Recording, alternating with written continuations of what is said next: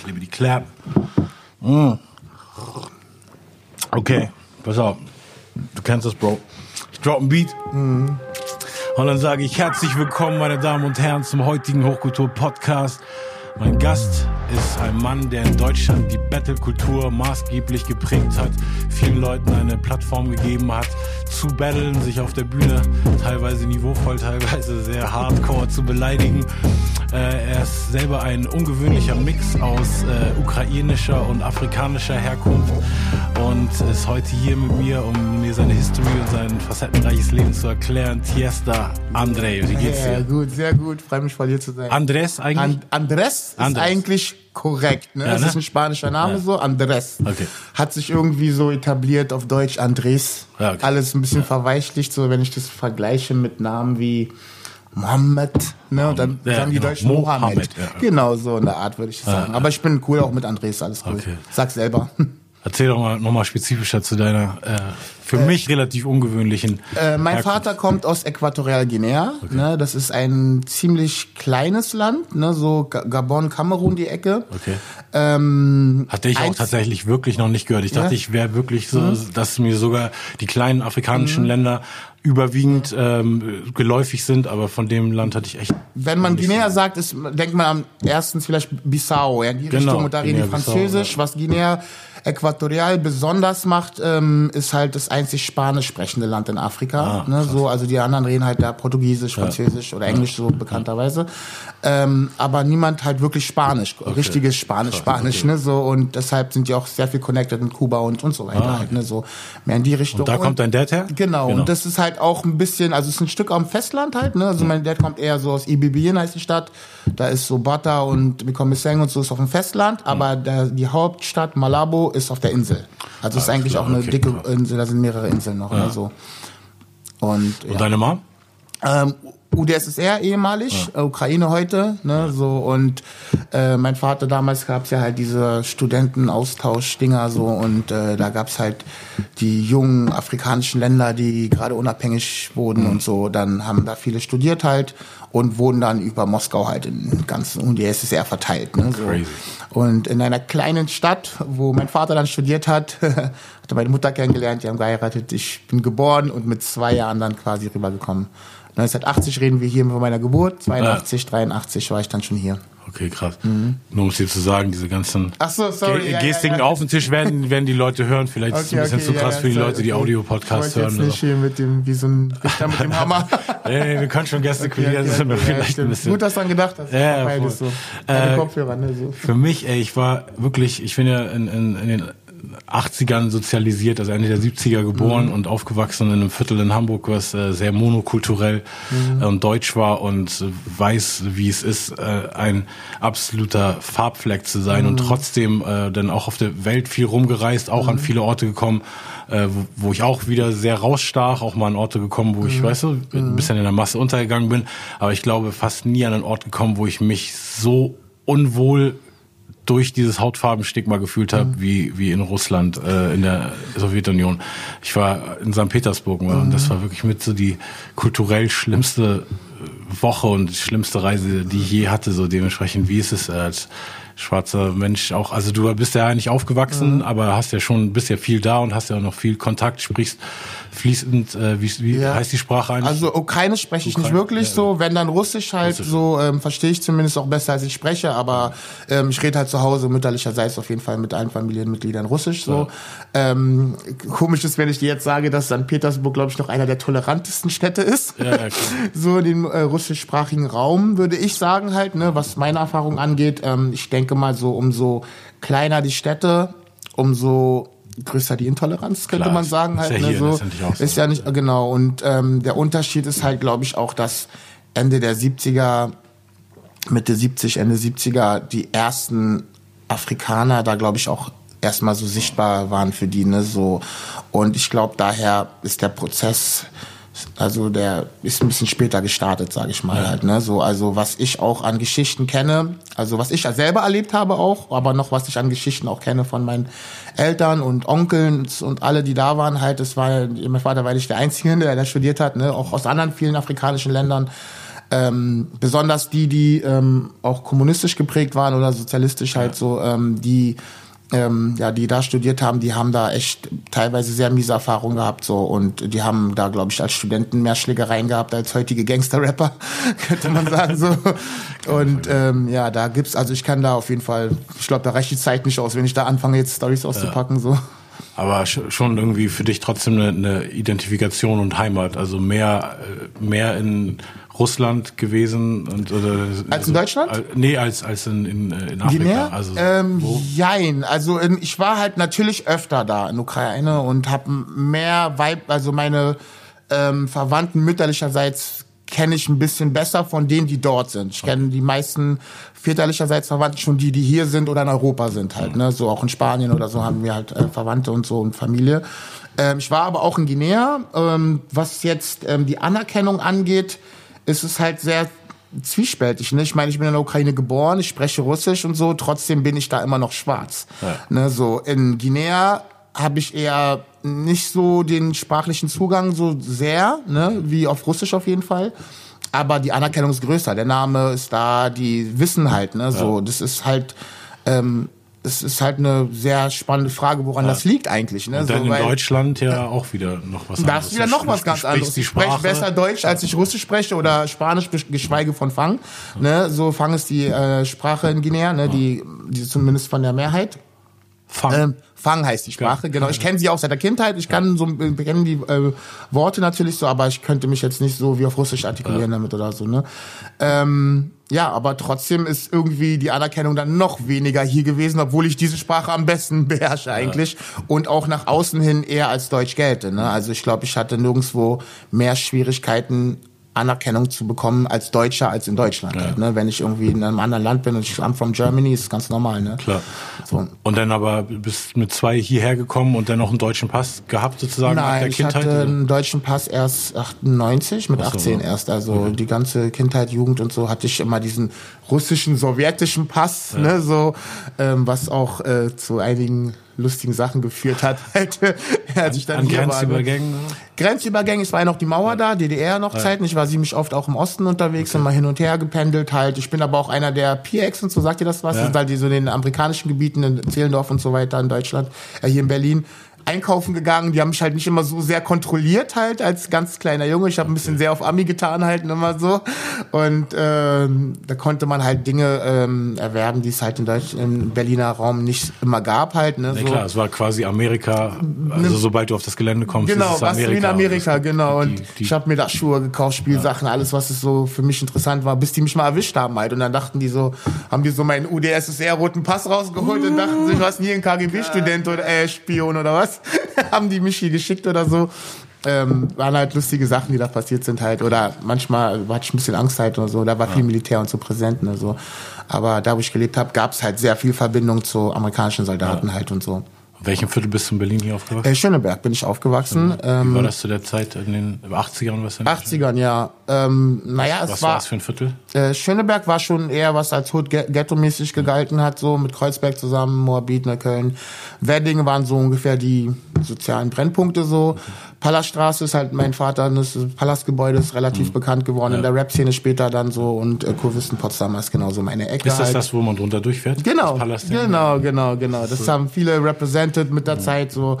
Das war für mich halt auch ein Ort, wie ich immer repräsentieren wollte halt. Ne? Ich habe da schon seit ich, seit frühen Teenageralter wollte ich da Videos drehen. Also hier werde ich drehen und da werde ich das machen und dort ein Shot und so. Und dann habe ich so viele Leute da drehen sehen, die nicht mal aus der Gegend kamen und mich immer geärgert so.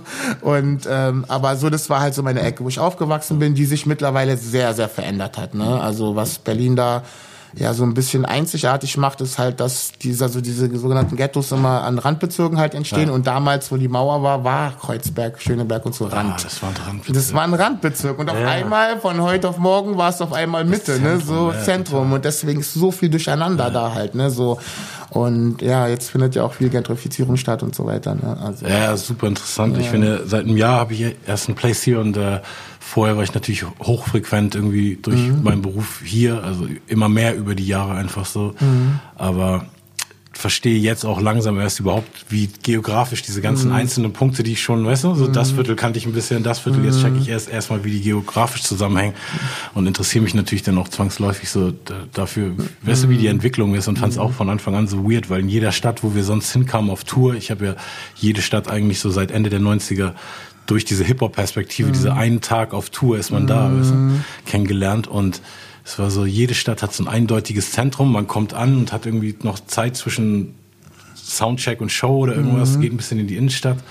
Und dann hier war so, wo ist denn die Innenstadt? Und dann mit der Zeit habe ich so gecheckt, okay, das sind einfach so viele einzelne Städte hier. Jedes Viertel hat eigentlich ein eigenes Stadtzentrum, so einen eigenen Kiez. In Hamburg war ja auch, der Kiez war so die Reeperbahn. Es gibt nur einen Kiez. Und dann auf einmal checke ich so, jeder sagt so, nee, hier auf dem Kiez. Ich so, was meinst du mit dem Kiez? So, also, ja, hier bei mir in der Straße. Ich so, was, ach so, jeder hat so seinen eigenen Kiez. Und ja, also zu meiner Zeit, wenn jetzt 80er reden, auf jeden Fall war safe Kudamm das Zentrum. Ne? So, das war der Kudamm, ist mittlerweile ein Subzentrum geworden, so. Ich glaube, dann wurden alles, dann Wilmersdorfer wurde ein Subzentrum, oder war schon auch vorher so, Steglitz und so weiter. Für mich ist auch interessant, wenn ich in eine andere Stadt komme, also wenn ich diese Orte oder Straßen aus Raps kenne, so, ne? Wenn einer hier seinen Hood oder Block repräsentiert hat, das ist doch dann sehe ich das halt, oder ein U-Bahnhof oder irgendwie sowas, das feiere ich dann immer so, wenn ich das schon irgendwie gehört habe. Ja, deshalb gerade, bevor die Kameras angingen, haben wir ja noch mit anderen Kollegen geredet, wir haben auch über New York geredet. Genau. Und dann war es auch so, du hast erzählt, du warst noch nie da, ne? Nie da, und ich so, Digga, du wirst durchdrehen, genau, weil wirklich einfach in jeder einzelnen, egal in welchem Viertel du landest, so außer Manhattan wahrscheinlich am wenigsten. So, es sei denn, da kommst du an irgendeinem Club oder Laden vorbei, der erwähnt wird, aber sonst in Brooklyn, Harlem, Queens, so selbst in den Projects und so, du kennst einfach alle Blogs, alle Straßenschilder sind für dich irgendwie schon so eine Mega-Assoziation. Ne? Genau, ich habe so viele Rap-Videos halt auch aus die U-Bahn-Station und so weiter gesehen. Ich habe jetzt auch im Nachhinein ja mal gehört, so Staten Island oder so soll voll klein sein und so, dass man halt, also ich will halt sehen, es wirkt halt auf Kamera oft so, ne, so groß und so, dies, das. Ich kann den Vergleich höchstens zu Compton ziehen, so. Ich war in L.A. halt und dann wollte ich gleich alles sehen. Crenshaw, Compton, außer ich bin da überall hingefahren und wollte es halt so mal live sehen und hab halt diese Welcome, diese Schilder gesucht und so, die ich aus Eazy-E-Videos kannte und so weiter, ne. Und dasselbe in New York zu erleben wäre, glaube ich, noch mal größer, weil da habe ich irgendwie mehr Bezug als vielleicht noch zu L.A. von Songs her dann halt, ne, oder von Video-Locations, so, ne. Ja, genau. New York hat eben auch noch mal so ein anderes. Also LA ist auch eine krasse Stadt, aber ist auch so breit, dass es auch wieder so fast so mehrere Städte einfach sind, die nah zusammengerückt sind über die Jahrzehnte. Aber New York hat eben auch so wie Berlin so ein richtig so urbanes, weißt du, so irgendwie so ein Kessel, auch viele einzelne Bezirke, aber es ist trotzdem irgendwie so ein großer brodelnder Kessel von Energie. Wie war so in der Zeit, als du aufgewachsen bist, so was war deine Jugend? Warst du irgendwie, warst du ein guter Schüler, warst du ein Trouble Kid, hat Hip-Hop dich gerettet vor den Klischees der Straße, hat Hip-Hop dich mehr auf die Straße gezogen, wie warst du so? Eigentlich doch sehr klischeehaft, würde ich sagen, dass Hip-Hop mich von der Straße geholt hat, ne? Also ich war schon, ich hatte alles durch, so, Kindheit war jetzt nicht so die beste, ne, so auch Eltern früh auseinandergegangen, heim aufgewachsen, so und so, deswegen meinte ich gerade der Bezug mit den Ami-Soldaten, PX und so, das war dann halt so meine Heimzeit auch ein bisschen so, dann bin ich schon ein bisschen abgerutscht, kann man sagen, oder Freundeskreise, falsche, wie auch immer, ne, so, das war halt in meiner Gegend relativ normal, aber auch, ne, es war jetzt nicht so, es war ja die Ausnahme, gute Schüler als Freunde zu finden, aber ich war, glaube ich, ich habe es empfunden als ein Mix halt, ne? Also ich kannte, glaube ich, irgendwie mal beide Welten, würde ich sagen, so. Aber es war dann schon das kulturelle Ding, was mich so ein bisschen von Crime und sowas weggehalten hat, ne? Also man war immer involviert, dann gab's halt diesen einen Freundeskreis, der immer nur Scheiße gebaut hat, aber dann gab's den Freundeskreis halt, der gemalt hat, der getanzt hat und so, ne? Und umso mehr ich mit dem rumgehangen habe, umso mehr wurde ich auch besser und habe mich mehr darauf fokussieren können.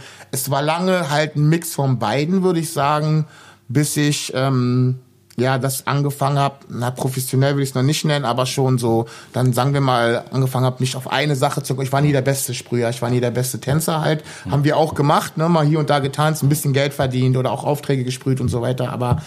angefangen dann mit der Musik wirklich, würde ich sagen, dann umso besser es da lief, umso weniger wurde der Rest. So. Also es ist schon dieses Hip-Hop hat mich von der Straße geholt. Ja. Hip-Hop hat mich von diesem Crime-Leben bewahrt. Und vor allen Dingen dann die Erfolgserlebnisse, die dann noch viel, viel später aber kamen. Also mehr im Battle-Rap-Bereich dann sogar, würde ich sagen. Und aber als du dann angefangen hattest zu rappen und du sagst so, mehr Musik oder die Musik hat mehr Zeit im Alltag genommen und mehr Fokus und dich von dem anderen Kram auch weggehalten. Was war am Anfang deine Ambitionen, so, wo hast du dich gesehen, wer waren deine Vorbilder zu der Zeit, wo hast du so gedacht, so, das wäre für mich, wo ich mich sehe, so, was für eine Art Karriere, war es irgendwie schon so dieses Battle-Underground-Ding oder hast du irgendwie die kommerziellen Rapper irgendwie dem nachgeeifert? Eigentlich ist eine gute Frage, weil ich glaube nicht, dass ich, wo ich in der Zeit, wo ich auch noch viel gemalt und getanzt habe, glaube ich gar nicht so diesen, ich habe dann Rap konsumiert und gehört und so gefeiert, aber ich glaube, ich wollte vielleicht mal so eine kurze Zeit lang oder zumindest in der Teenagerzeit mehr Schriftsteller werden. So, ich war so, Alex Haley war jemand, den ich sehr, sehr, den würde ich so als erstes großes Vorbild sehen, vielleicht so. Roots. Ja, genau, Roots war so mein Film, den ich in und komplett auswendig kenne eigentlich, so Buch, Film, Serien, alles halt, was mit drumherum zu tun hat, auch Making-ofs und bla bla. Und ich glaube, ich habe einfach gern angefangen zu schreiben und habe angefangen zu dokumentieren, was wir halt so machen im Alltag. Das waren Biografien, so diese große Malcolm X-Biografie natürlich so. Das war dann so der zweite Schritt. So, aber es hat ja auch Alex Haley halt geschrieben, ne? Es war ja halt beides Alex Haley so und ich fand den halt so immer ganz, wenn du jetzt von Vorbildern gesprochen hast, ja, glaube ich. Es war so, interessant, mega. Ich wollte schreiben und erzählen und so, ne? Und dieses Ahnen-Ding, was er da 12 Jahre recherchiert hat, halt, ne? So, bis er dann zu Kunta Kinte kam und so. Das hat mich halt immer fasziniert, habe ich auch mal zu Hause nachgefragt. Das ist unglaublich, diese Story, ne? Es ist einfach so, also auch in allen ihren Facetten einzeln so faszinierend, aber dieses Buch, für alle, die es nicht kennen, Roots von Alex Haley. Er verfolgt über 8 Generationen oder so seine Familienroots als African American zurück bis hin zu dem Tag, wo Kunta Kinte aus der Village in Afrika geraubt wurde. Genau. Und das ist so crazy, also so wie diese Story am Ende auch nochmal so voll Circle kommt, obwohl man es ja irgendwie, weißt du, ahnt, aber es ist so krass. Also was ich so krass fand halt, weil er hat halt beides gemacht und hat halt einen Bezug gehabt, den viele Schwarze in Amerika nicht hatten halt. Ne? Er hat eigentlich nur den Auftrag gehabt, die Biografie von Malcolm zu schreiben oder erstmal, glaube ich, nur einen kleinen Bericht, so wie Just Digest oder so, das war halt.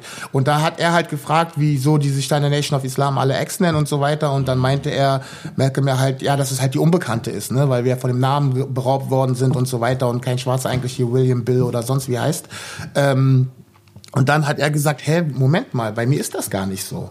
Meine Oma redet immer noch vom alten Afrikaner. Das war halt was total Ungewöhnliches für einen Schwarzen in Amerika halt, ne, dass er so seine Generation zumindest verfolgen konnte. Und er wollte halt immer der große Schriftsteller sein. Und er kam ja auch eher aus einer Akademikerfamilie und hatte einen erfolgreichen Anwalt oder Arzt als einen Anwalt als Bruder und so und war halt als erfolgloser Schriftsteller eher das schwarze Schaf in der Familie und hat halt interessante Stories gesucht, ist in die Armee gegangen und in den Pazifik gefahren und wollte irgendwas Krasses erleben, bis er halt gemerkt hat, warte mal, die interessanteste Geschichte habe ich zu Hause bei Oma auf der Veranda, ne, so. Wow. Und dann hat er die angefangen, wirklich zurückzuverfolgen, ne, und dann halt so, dass er das geschafft hat, diese Kette zu binden, ne, bis nach Afrika, war halt was sehr Besonderes, hat in den 70er Jahren halt auch, also Ahnenforschung wurde halt ein Volkssport in der Zeit halt, ne, der hat es bis ins Weiße Haus geschafft damit und so weiter.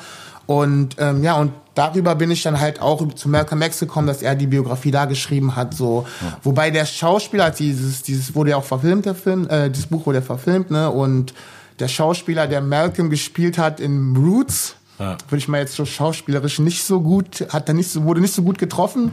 Ist aber schon ein älterer Film, ne? O.J. Simpson hat ja auch damit mitgespielt, ne? Also der hat in der ersten Folge, wo Günther geraubt wurde, ne? Da hat er mitgespielt, ne? Also also das Cast ist eigentlich an sich ganz gut, ne? Ja, genau, aber dann natürlich die Denzel-Verfilmung Spike Lee, das hat das Ding ja dann groß gemacht, so. Da kommt Alex Haley leider nicht vor, aber, ne? Nee. Das ist so Dings. Aber das ist so ungefähr die Verbindung gewesen. Ich habe diese Dinger krass gesuchtet, angefangen zu schreiben und dann angefangen halt die Stories, die ich geschrieben habe, in einer Art Tagebuch auch, also Dokumentation, Tagebuch klingt ein bisschen kitschig, weil es halt so schon Crime-Stories waren. So. Oh, mein Tagebuch. Und dann habe ich angefangen, das versuchen in Reime zu verpacken, wobei wir in den 90ern Deutsch rappen noch nicht so als Original empfunden haben. Gerade in Berlin, so, ich sage immer, Berlin war irgendwie mal ein bisschen später dran, dadurch, dass West-Berlin halt so eine Insel war, ne, war das halt so ein bisschen später bei uns alles. Bei uns haben sehr viele noch diese KMC, Harlequins und so, viele haben Englisch gerappt, Casey the Rookie und so weiter, ne. Das war halt irgendwie cooler, ne, noch so. Ja, war auch für mich irgendwie voll interessant, dass so ab dem Moment, wo ich Mitte der 90er, also ab 95 unserem ersten Gig, wo wir so in der ganzen Republik unterwegs waren, überall, nie in Berlin. So. Und in Berlin wirklich das erste Mal als Touren gespielt worden. Ja. Also als 98 als Vorgruppe von 5 Sterne, 99 als Vorgruppe von Beginnern und immer im Prenzlauer Berg in der Knackstraße, in diesem Knack-Club. Ne? So, und das war so mein Berlin-Zugang, und die ersten Rapper hier waren dann auch tatsächlich, die du erwähnt hast, alle. Obwohl Specialist noch. Genau, und Specialist eben. Genau. Das waren so die Jungs, die wir hier kannten. Also entweder Englisch-Rappende oder eben Desu und Specialist irgendwie, weißt du, wo man auch so durch...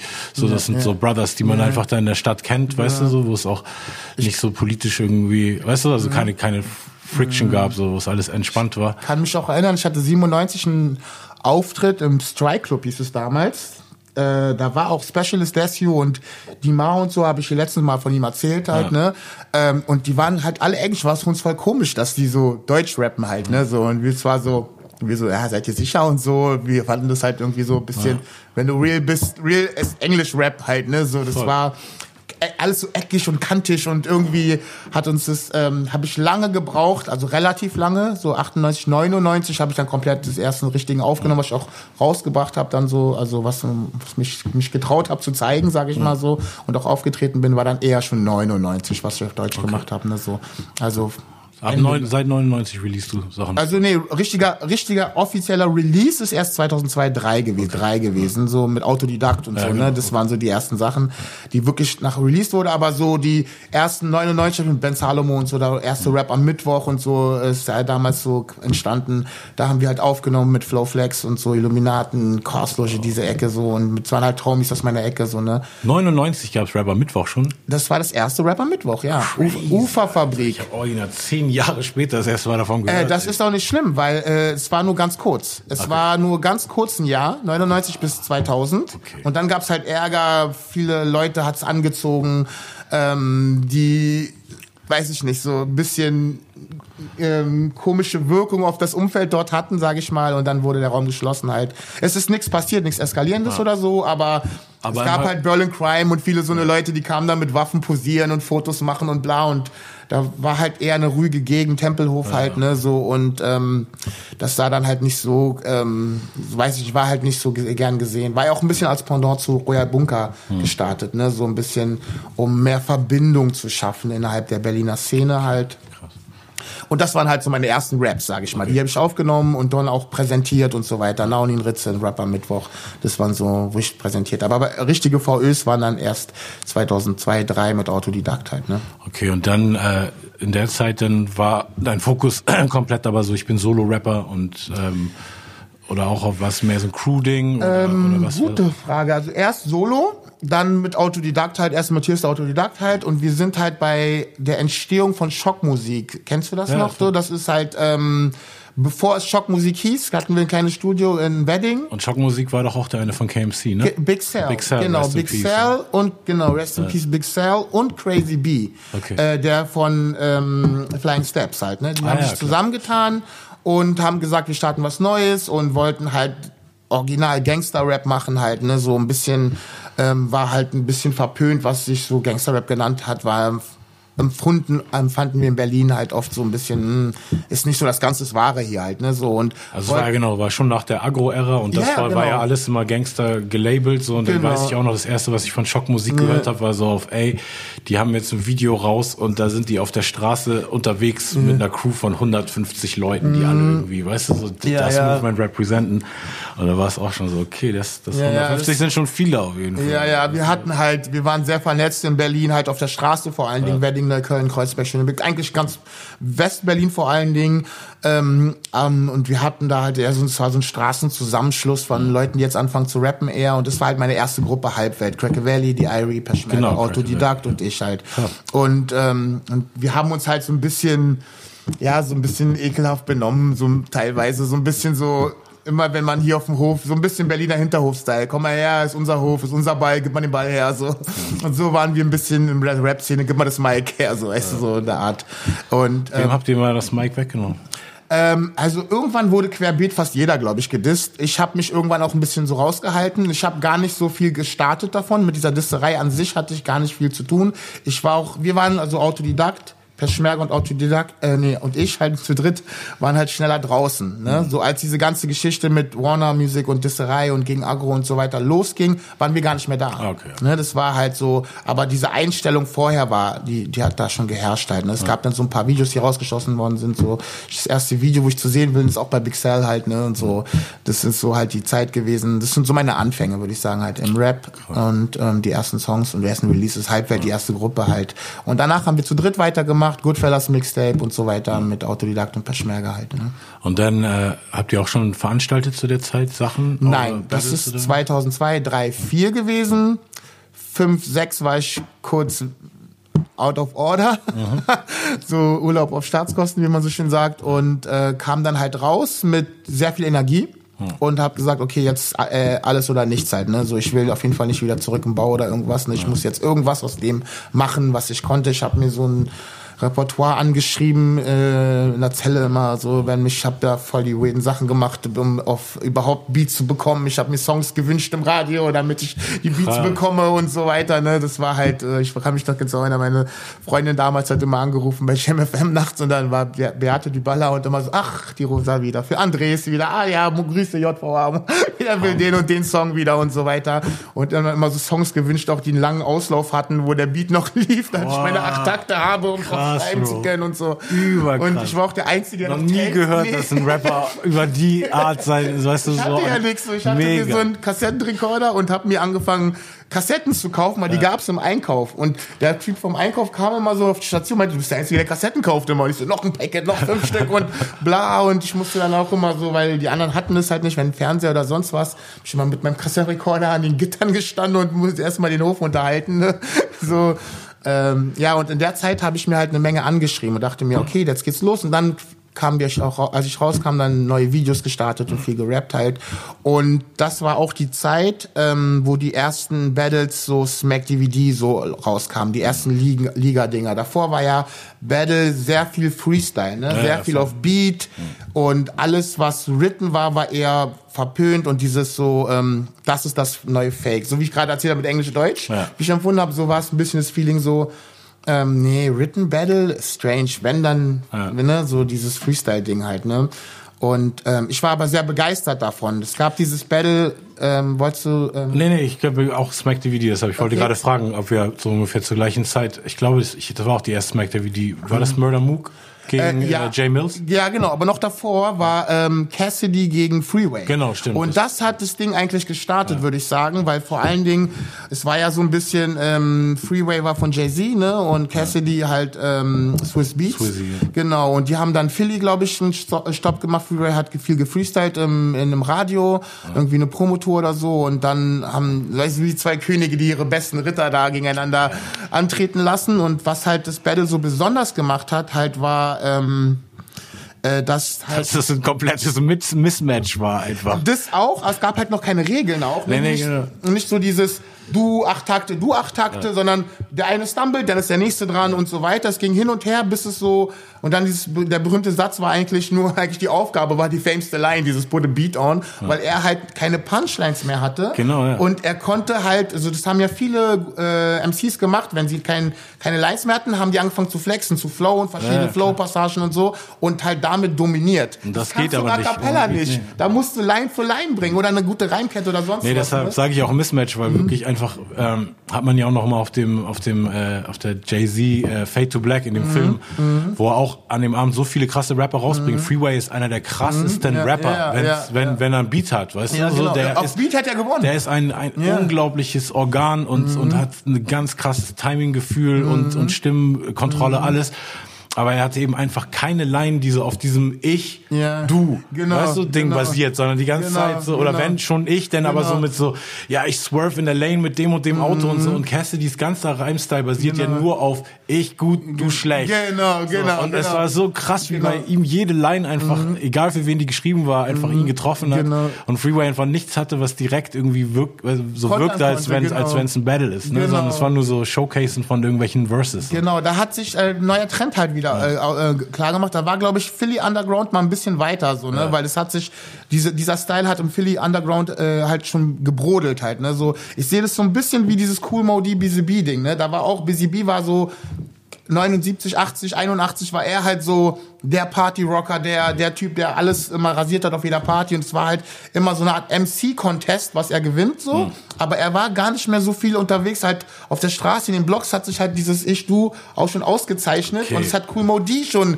gezogen halt, und deswegen konnte er den so gut platt machen, dann hat er halt den Standard 81 im Battle Rap gesetzt, aber Cassidy hat dann den Standard halt im A Cappella Battle Rap gesetzt dann, ne, so 2003. So. Und war der auf der ersten Smack DVD dieser Freeway Battle drauf? Nein, das Cassidy. War nur im Studio. Nee. Das war nur im Studio. Das war kein, das war genau, das meine ich. Aber die ersten Smack DVDs waren ja eh nur Compilations aus allem möglichen Kulturgut, was es gerade, weißt du, in audiovisueller Form gab. Genau. So, und dann ist ja erst so ein Ding geworden, wo die selber Battles organisiert haben. Ich weiß noch, dieses Jay Mills gegen Murder Mook, glaube ich, war für mich so das erste, wo ich es mal so gecheckt habe. Einfach 3 Runden. Es ist definitiv alles vorgeschrieben oder höchstens mal eine Line irgendwie am Anfang, so ein Rebuttal oder so, ist gefreestylt, aber dann geht's immer in die Written Parts. So. War das bei dir auch der erste? Ja, ich habe halt gedacht, so dieses, ich war nicht so Freestyle stark in der Zeit. Es war für mich nicht so der Fokus. Ich war so, wir gehen im Studio, mach mal ein Beat an, dann freestylen wir kurz, um zu wissen, wie wir da drauf rappen halt, ne, so. Aber es war noch nicht so weit entwickelt, dass ich da so Techniken hatte, Konters hatte, Situationsdinger und so weiter, wie wir es dann später gemacht haben. Aber diese Writtens haben mich so, dieses Face-to-Face-Battlen und so hart halt, und die haben sich ja böse Punchlines auch gegeben, ne. Ja. Es war halt Party Adi, den ich richtig krass fand, und Murder Mook und Loaded Lux, und wen ich sehr bevorzugt habe, war Reed Dallas auch. Der war sehr jung, auch aus Philly, halt sehr, sehr jung, mit dieser Attitude, so würde ich sagen, habe ich angefangen halt zu battlen, ne? Ich wollte dieses harte Ding, und das für mich halt immer sehr, ich weiß nicht, ich ziehe so eine Grenze zwischen MC-Contest und Rap-Battle. Irgendwie, es gibt halt so dieses MC-Contest, so, ich gehe rauf auf die Bühne, du, und jeder flext und zeigt, wer besser rappen kann, und wer die Crowd für sich gewinnt, der gewinnt dieses Battle dann halt, ne, so, oder diesen Contest oder dieses Dings, aber so, dieses richtig konfrontative, ich mach dich hier klein, ich zerstöre deine Rap-Person oder so, ne, das ist für mich halt mehr Battle gewesen, und dieses Ding habe ich halt bei Smack dann gesehen, und als dann Savage mit diesem Feuer über Deutschland-Ding, der hat es ja auch so ein bisschen adaptiert halt, ne? Das war ja schon vorher so, bei diesem Royal Bunker-Ding so. Und jetzt nochmal in diesen Ritten, da habe ich gedacht, oh krass, ja Mann, darauf hätte ich Bock, ne? Und das waren auch so, da war diese Vielfalt auch noch da. Ich fand einfach mal so stilistisch, was da bei Feuer über Deutschland war, 1 und 2, da war es halt von Casper bis PA Sports, von Pillard, weißt du, so deshalb, also diese Bandbreite ist das, was für mich Battle Rap oder überhaupt Hip-Hop halt spannend macht, ne? Würde es nur Gangster-Rap geben oder nur Conscious-Rap oder nur dies, wäre es, glaube ich, nicht das, was es ist halt, ne, so. Und das hat mich angefangen, da war ich begeistert vom Battle Rap. Und dann habe ich angefangen, Ben Salomo damit, nachdem er mal zurückkam wieder so, der war eine Zeit lang draußen aus dem Rap-Ding, ne, so, und als der zurückkam, habe ich angefangen, ihn mal damit zuzuquatschen, vor allem bei Deutschland-Battle, ich meinte, guck dir das an, das haben wir gemacht, dann habe ich ihm die englischen Sachen gezeigt, die ganzen großen, vielen Dank, und dann hat er halt gesagt, oh, komm, 100, wenn ich 100 Facebook-Like habe, hole ich Rapper Mittwoch zurück. Okay. Und dann ging's wirklich los. Ne? Ging so. Los, ja. Und dann ging's 2010 aber erst dann los. Okay, deswegen hast du dann korrekt gesagt, dass du es halt da erst auf dem Schirm hast, wie die meisten. Okay. Und dann wurde es auch das wirklich... Das wäre crazy, wenn du mir das erzählt hättest. Ihr habt, weißt du, seit 99, da hatte ich ja noch nicht mal was, weißt du? Also da habe ich gerade meinen Deal unterschrieben für mein Album, was dann 2000 kam. Das wäre jetzt crazy, wenn ihr seit 99 10 Jahre das gemacht hättet. Nee, das war ein knappes Jahr.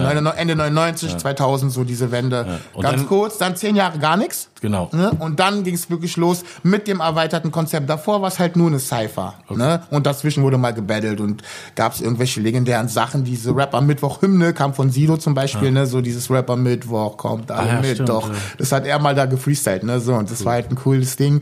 Und viele so eine Sachen halt, ne, kleine Battles. Du warst da immer schon Veranstalter denn mit Ben Salomo zusammen, oder wie? In dem alten Rap am Mittwoch gar nicht. Okay. Da war ich halt Teil, weil wir waren halt ein Freundeskreis, ne, so. Also. Aber Ben Salomo hat das als Pendant dazu, zu Royal Bunker halt gemacht, weil es gab damals diesen Ost-West-Konflikt und so, da hat er halt sehr präventiv oft Sachen gemacht, dieses Hip-Hop-Kultur eins machen und zusammen machen, und da haben sich halt viele aus der Szene überhaupt mal kennengelernt, ne? So, weil vorher immer nur mal Tapes gehört, ah, die gibt's in Reinickendorf, die gibt's in Spandau, die gibt's in da, und dann das muss ja auch crazy sein, dass man sich da versammelt hat, ne?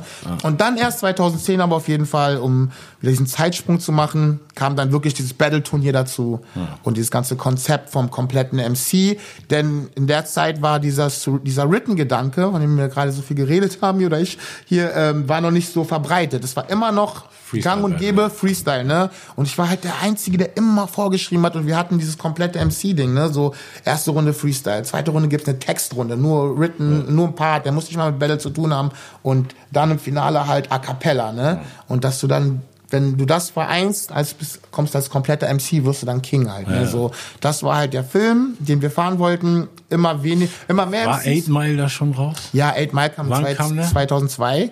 Das so hat, ja, der hat auch Übergang halt geschaffen durch dieses, der Beat ist ja ausgegangen, fuck it, da go a cappella, bla bla, ne, so. Da hat es schon so ein bisschen, damals haben wir auch immer diese Lines gerappt, das ist 8 Mile in Berlin und bla bla, ne, und ja, okay, weil ich weiß noch, dass das auf jeden Fall so eine Zeit war, wo ich so gemerkt habe, als so ein Battle-Rap-Fan irgendwie einfach, dass das so krass im Mainstream ankam, wo mir so Leute erzählt haben, irgendwie, die gerade eine Ausbildung irgendwie beim Tischler gemacht haben, so statt diesem Talk, den sie sich sonst immer geben, weißt du, die auszubilden, um sich zu dissen, haben die auf einmal alles in Reimen gemacht zu der Zeit. Und das war irgendwie schon so hatte so einen kulturellen Impact, der größer war als nur für die Hip-Hop-Community, wo Leute einfach diese Kunstform des sich gegenseitig Beleidigens auf hohem Niveau auf jeden Fall gecheckt haben. Yeah. Okay, aber ihr habt es dann so 2010 erst, ich dachte. Aber da hast du vollkommen recht, 8 Mile ist der Film, der Battle Rap über die Hip-Hop-Szene hinaus bekannt gemacht hat. Genau, davor war es halt ein Open-Mic-Ding auf Jams oder so, ne? Es gab keine Battle-Rap-Show, Liga oder sowas in der Art, ne? Und das Konzept, was ihr denn so um 2010 rum gemacht habt, wer hat sich das ausgedacht, so dass es so, also wer war die Crew? Also ich war halt sehr in diesem Battle-Film drinne, ne? Wir haben, glaube ich, also wir waren zu viert, DJ Pete, Mike Fiction, Ben Salomo und ich halt, ne? Ben Salomo, würde ich sagen, hat das meiste dann so zur Umsetzung halt beigetragen, ne? So, ich kam halt mit konzeptionellen Ideen, halt dieses, weil er war halt auch in diesem Freestyle-Modus und hat gesagt, ey, der hat ja viel Mixed Reward Deluxe Freestyle und so weiter gemacht. Ich war voll auf dieses Written-Ding, und da haben wir halt gesagt, wir machen mal alles gemischt halt, ne, so. Also es war schon meine Idee, dass ich halt das teile, dass es Freestyle gibt, Written und Textrunde. Er hat so ein bisschen die Länge bestimmt, so, dass es 8 Takte sind, weil ich war immer für 4 Takte, so wie ich es jetzt mache bei Top Tier Takeover, wollte ich schon damals. Er wollte aber halt also es war so ein bisschen 4-taktes Kinderkram, lass 8 Takte machen. Da die Gefahr, die dann 8 Takte hatten, waren viele, kamen mit sehr viel vorgeschriebenen Sachen halt, ne? So bei 4 Takten musst du wirklich zuhören und kontern, ne? So, das war aber nicht der, also die sollten halt freestylen, was am Anfang eigentlich ziemlich gut funktioniert hat, weil fast alle gefreestylt haben. Das Problem war eher, dass sie in der A-Cappella-Runde immer noch gefreestylt haben, was natürlich schwierig ist, besonders wenn du wenn du nicht den Beat zur Hilfe hast und so, ne? Du kannst ja eine geile Freestyle-Runde machen, wenn du keine Punchlines hast, aber coole Reimketten oder gut Flows oder Flow-Wechsel drin hast, ist es immer noch unterhaltsam halt, ne? Aber wenn du dann einen monotonen Flow bringst und dann keine Lines hast und das in 3 Minuten a cappella, da geht du verlierst die Crowd, ne, so.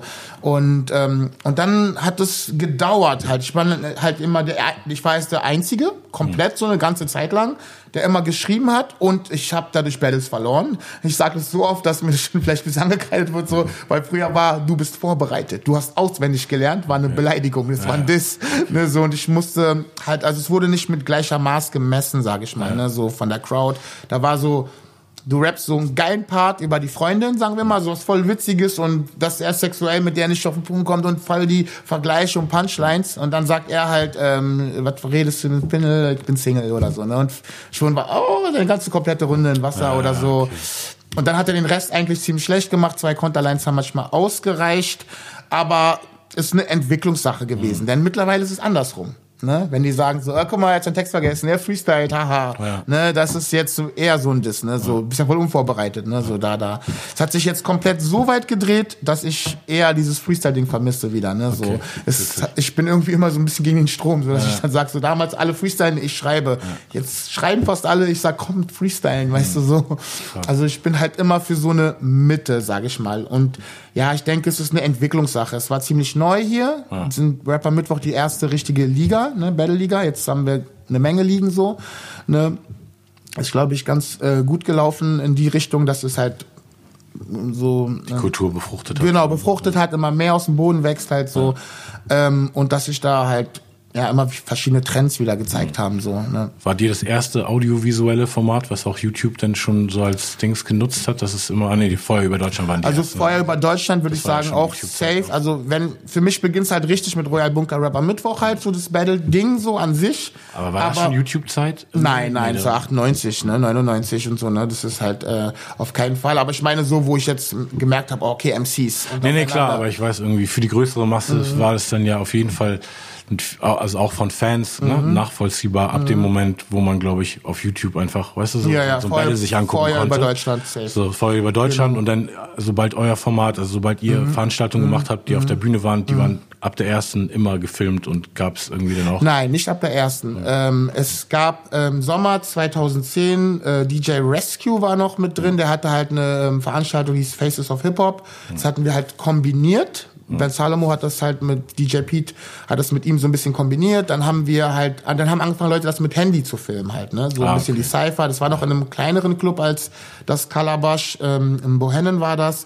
Und, und dann kam der Veranstaltungsmind und Einstellung von Ben Salomo dazu, dass er halt sehr viel pushen wollte, die MCs halt auch, ne? Dann dachte ich, warum blenden wir mal nicht deren Namen mit ein? Und dann kamen diese Sprüche, hol dir dein Fame und bla bla, und jetzt die ganzen Sachen so, dadurch ist es, glaube ich, dann nachgewachsen so. Also da hat er auf jeden Fall sehr viel Pionierarbeit auch geleistet, ne? Ja. Ab welchem Punkt war dir das bewusst, dass dieses audiovisuelle Medium gerade für den Teil der Kultur irgendwie so wichtig ist? Weil jetzt mittlerweile hast du ja deine eigenen Formate, Top-Tier-Takeover und sowohl Battle-Sachen als auch innerhalb des Battle-Themas irgendwie Interviews mit einzelnen Protagonisten und so. Und jetzt auch, hast du mir erzählt, von History-Sachen, die du so richtig quasi dokumäßig oder auch so wie Geschichtsstunden, so, ne, so die orale Überlieferung, so, weil dir es wirklich wichtig ist, auch diese Kultur zu konservieren, so, und da können wir gleich noch über die ganzen Future Projects reden, aber ab welchem Moment hast du gemerkt, dass dieses YouTube und dieses Archiv, also es ist ein Wissensarchiv ist und nicht nur irgendwie so ein Belustigungsding, wo man ab und zu mal einen witzigen Link kriegt?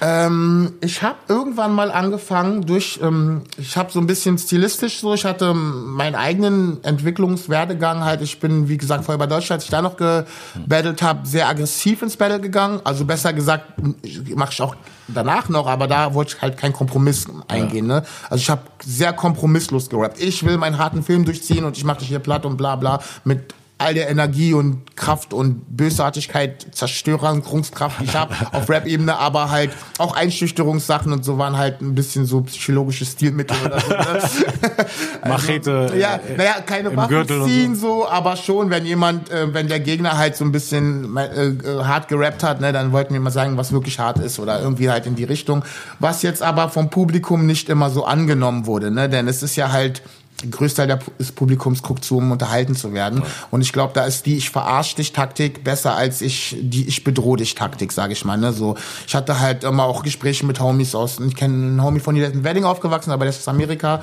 und wohnt mittlerweile lange in Houston halt. Und die, also dort ist auch ein bisschen die Mentalität bei denen in der Hood zumindest so, dass dieses eine Bedrohung wiegt mehr als eine Beleidigung, ne? Mhm. Also wenn du sagst, I kill you, ist eigentlich krasser, wenn du sagst, als son of a bitch oder sowas, ne? So, okay, das ist halt, und dieses Verarschen ist ein bisschen, ich meine, ist ein legitimes und cooles Stilmittel, sich über den Gegner lustig zu machen. Mhm.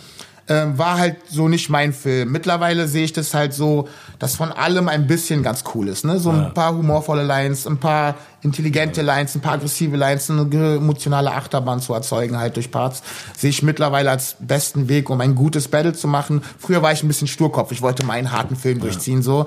Den habe ich halt geändert bei Rap am Mittwoch dann. Hab angefangen, okay, ich mache die erste Runde lustig, aber die letzte bleibt hart. Oder weißt du, so da immer so ein bisschen eine Mischung versucht reinzubringen, bis ich irgendwann mal gemerkt habe, okay, ich kann auch, also ich will auch was ganz Neues machen, dann versuche ich halt immer ein bisschen neu zu erfinden auch. Worauf ich hinaus wollte, war, dass ich Angebote zu Workshops bekommen habe, die ich vorher nicht so cool fand oder so. Man sagt ja oft, dass Workshops, weiß ich, das machen immer so gescheiterte Rapper oder so. Kennst du die? Habe ich gerade witzig im letzten Interview sogar mit Olatz drüber geredet. Ach so, okay, geil, hab ich gehört. Ne. Das, ja, also das ist halt ein Thema, aber ich habe dann halt sehr coole Leute kennengelernt dabei und habe halt auch gemerkt, was ich dazu beitragen kann, damit einige auch diesen Werdegang von mir haben, weil, wie ich anfangs gesagt habe, gerade diese Battle-Zeit, das waren dann halt so meine ersten wirklichen Erfolgserlebnisse, dass ich so Menschen kennengelernt habe, wo ich dachte, vielleicht bin ich eher unsympathisch oder so, und die dann angefangen haben zu feiern, was ich gemacht habe auf der Bühne und so weiter, und wodurch ich mehr gelernt habe und wachsen konnte und so weiter.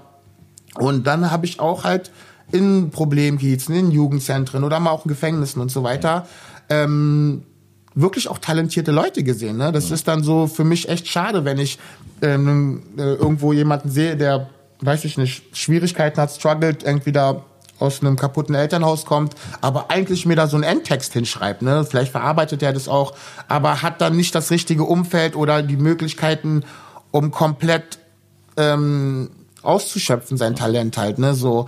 Aber wenn ich dann jetzt Jahre später auch, das sind manchmal auch nur Kleinigkeiten. Ich habe mal einem Schüler geholfen, einen Part fertig zu machen und zu schreiben, wo er seine Gefühle einem Mädchen offenbart. Und das Krasse war, er hat sich dann getraut, es vor der ganzen Schule zu rappen und hat sie klar gemacht. Krass. Genau, das war halt so ein Erfolgserlebnis, und das war krasser als eine Gage von, weiß ich nicht, 200 € oder sowas, ne? Das war halt Dings, und den treffe ich Jahre später noch und sagt, ey, ich schreibe wieder, durch dich habe ich angefangen zu rappen und dies und das, und dann habe ich gemerkt, ey, das ist was richtig Cooles und was man halt den Leuten mitgeben kann. Das ist auch so ein bisschen dieser Eight Mile Effekt, ne? Weil ich auch oft Schüler hatte, die so ein bisschen potenzielle oder tatsächliche Mobbing-Opfer waren in Schulen, die sich durch Battle und durch Rap dann Respekt verschafft haben in der Schule.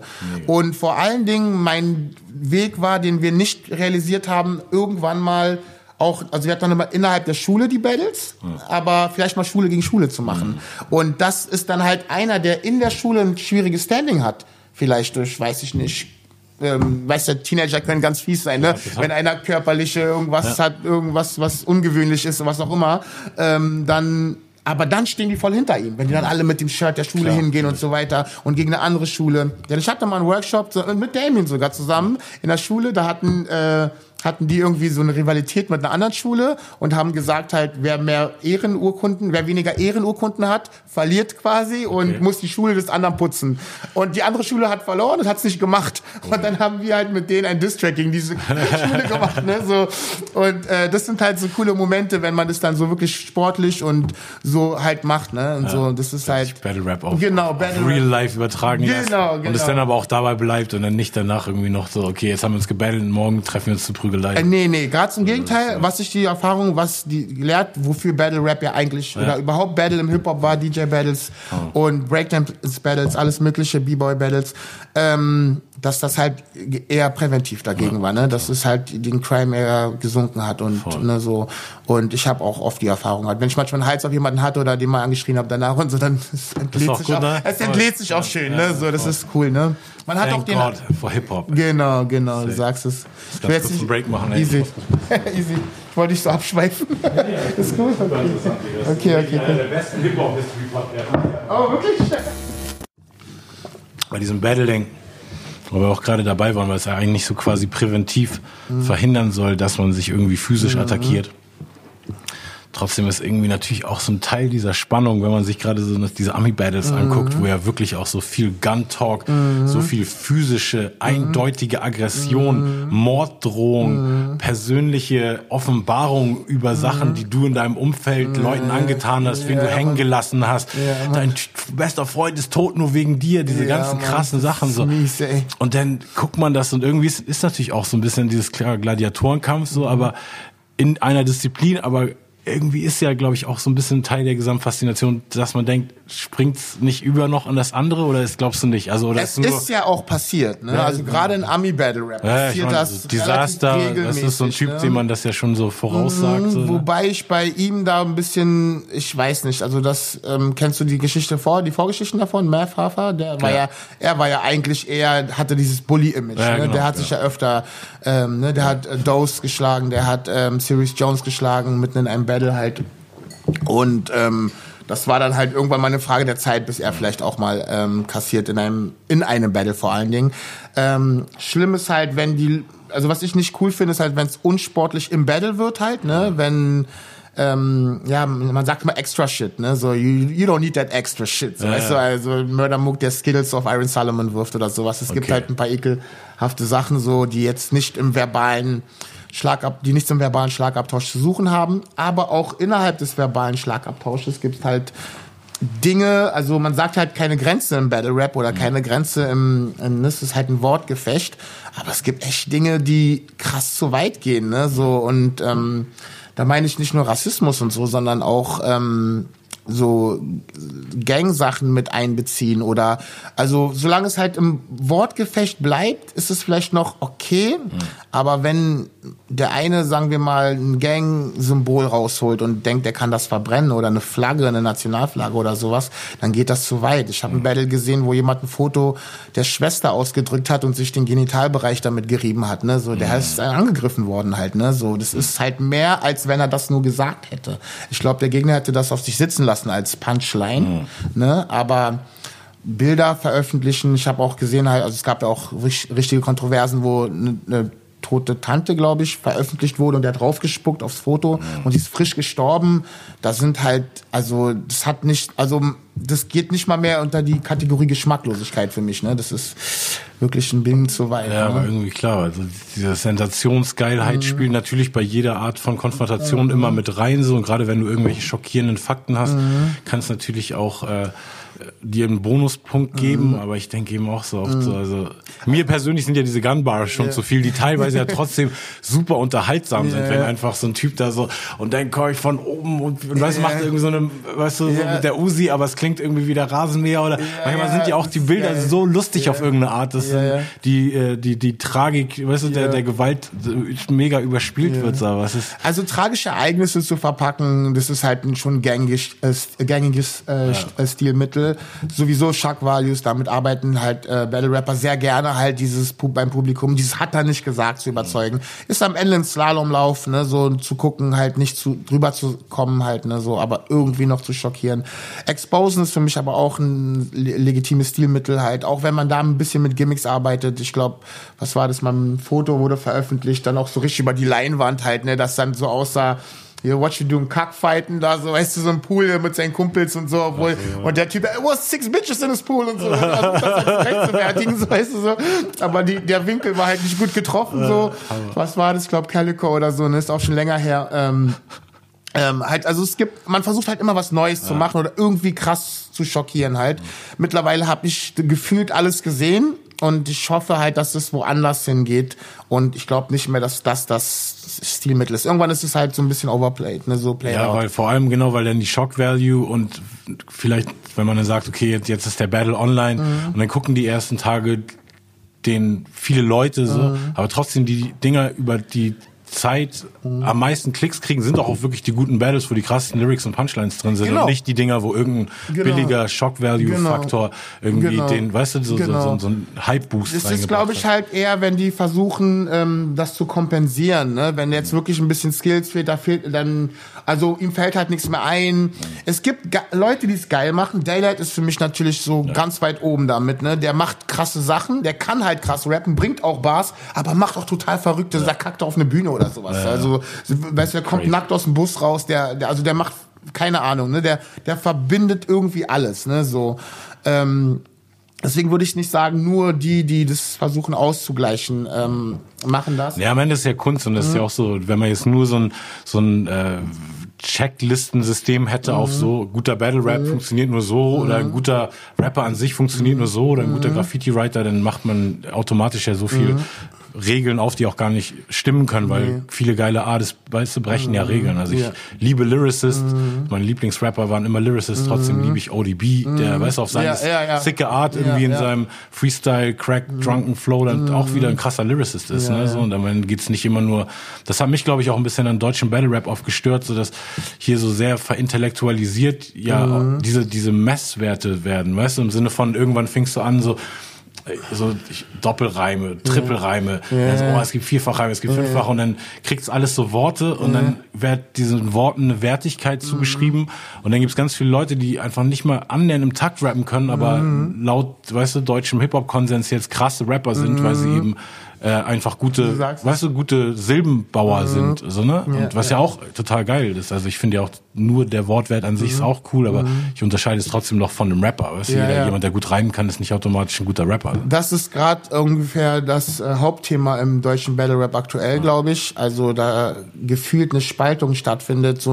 Viele von außen, geht es Poetry Slam, geht's jetzt in die Richtung halt, ne? So, weil immer mehr Battle MCs Rap-Stars oder Szene-Stars werden halt, die nicht wirklich sich mit Rap-Aspekten... Also für mich ist halt Battle-Rap, ne? 50% wirklich kommen, diese Kampf-Attitude und 50% halt auch Rap, ne? So, weil sonst können wir uns wirklich nur noch hinstellen und Witze übereinander machen und den billigsten Reim dabei raushauen. Dann werden wir roasten, Comedy und dann nimmt es halt immer mehr weg vom Rap, so. Das hat man halt, wir hatten die Skandale halt beim Alpha Royal oder so, ne? Wo 4, ich sag mal, Rap-Musiker auf der Bühne waren und voll...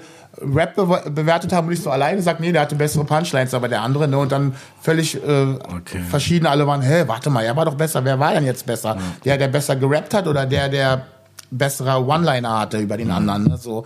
Also da gingen Meinungen total auseinander und das passiert immer öfter, ja, eigentlich. Aber dann wäre ja die logische Schlussfolgerung auch für die Entwicklung der Szene, dass sich mehr dann für die einzelnen Bereiche auch wieder Battle-Rap-Leagues gründen, oder? Also wo es mehr nur um die Lyrics geht oder wo es mehr... Das würde ich sehr schade finden. Ja? Die Battle-Rap-Szene ist schon sehr klein, okay, ne? Ja. So. Und dadurch, dass es aber so ist, dass es immer homogener wird, so, und auch dieses Stilmittel von dem, dieses Detektiv-Analytische, so, und dass alle so auf diesen...